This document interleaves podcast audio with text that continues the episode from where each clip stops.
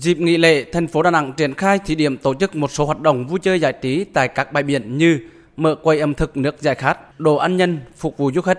Tại công viên bờ đông Cầu Rồng, chương trình biểu diễn âm nhạc với chủ đề Đà Nẵng The City of Future diễn ra từ 17 giờ đến 21 giờ với hệ thống loa hiện đại, được các DJ biểu diễn tạo nên không khí sôi động. Sở Du lịch thành phố Đà Nẵng cho biết các khu du lịch như công viên suối khoáng nóng núi Thần Tài, khu du lịch Sun World Bra Hill đã đông khách trở lại. Công suất phòng tại một số khách sạn ven biển đạt từ 60% đến 70%, có khách sạn đặt kín phòng trong các ngày nghỉ. Từ sau lễ khai mạc năm du lịch quốc gia 2022, lượng khách du lịch đến Hội An, tỉnh Quảng Nam ngày một tăng lên. Mỗi ngày, di sản văn hóa thế giới Hội An đón khoảng 10.000 lượt khách đến tham quan. Riêng trong 3 ngày nghỉ cuối tuần và dỗ tổ Hùng Vương, lượng khách đến Hội An tăng mạnh, đường phố cổ Hội An đông kín khách. Khu vực rừng dừa Bãi Mậu, làng gốm Thanh Hà, làng rau trà quế đã sôi động hơn. Số lượng khách đăng ký tham quan lưu trú dài ngày tại Hội An tăng lên đáng kể so với tháng trước. Bà Alison Crew, du khách người Mỹ đến tham quan Hội An cho biết cảm thấy an toàn khi đến với Hội An. Quảng Nam, Hội An là địa điểm đầu tiên tôi đến tham quan sau 2 năm dịch Covid-19 làm gián đoạn. Hôm nay tại Hội An, tôi thấy khung cảnh rất đẹp.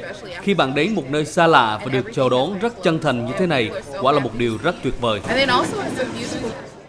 Dịp lễ này, các điểm tham quan bãi biển xứ Hoa Vàng Cỏ Xanh, tỉnh Phú Yên cũng rất đông du khách đến tham quan.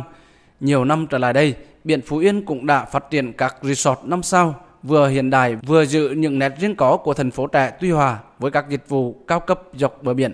Lần đầu tiên đến tham quan tại tỉnh Phú Yên, một du khách ở thành phố Hà Nội cho biết. là một nơi có cảnh quan rất là đẹp, rất là hoang sơ mà em là một cái người mà rất là thích uh, tự nhiên ấy.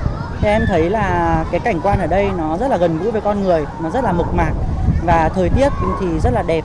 Trong khi đó tại thành phố Nha Trang, tỉnh Khánh Hòa, lượng khách du lịch cũng tăng mạnh. Đa số là khách nội địa đi theo nhóm bạn hoặc gia đình. Nhiều nhất vẫn là du khách ở Hà Nội, thành phố Hồ Chí Minh và các tỉnh Tây Nguyên. Tuy lượng khách có tăng nhưng giá cả dịch vụ ổn định, nhiều khách sạn 4 đến 5 sao đang bán giá phòng khoảng 1 triệu đồng một đêm. Đến nay, đã có khoảng 90% số khách sạn lớn tại thành phố Nha Trang đã hoạt động trở lại.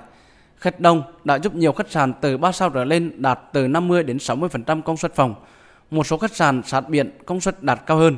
Ông Đặng Minh Toàn, Tổng quản lý khách sạn Vetna ở thành phố Nha Trang cho biết lễ dỗ tổ Hùng Vương này là chỉ là sự khởi đầu thôi. Đến cái lễ 30 tháng 4, 1 tháng 5 thì chắc chắn là khách sẽ đông hơn. Chúng tôi phải làm mới lại, phải tái đầu tư con người, tuyển dụng dạng kinh nghiệm và đồng thời chúng tôi phải đào tạo lại để đạt được chất lượng dịch vụ đảm bảo phục vụ khách.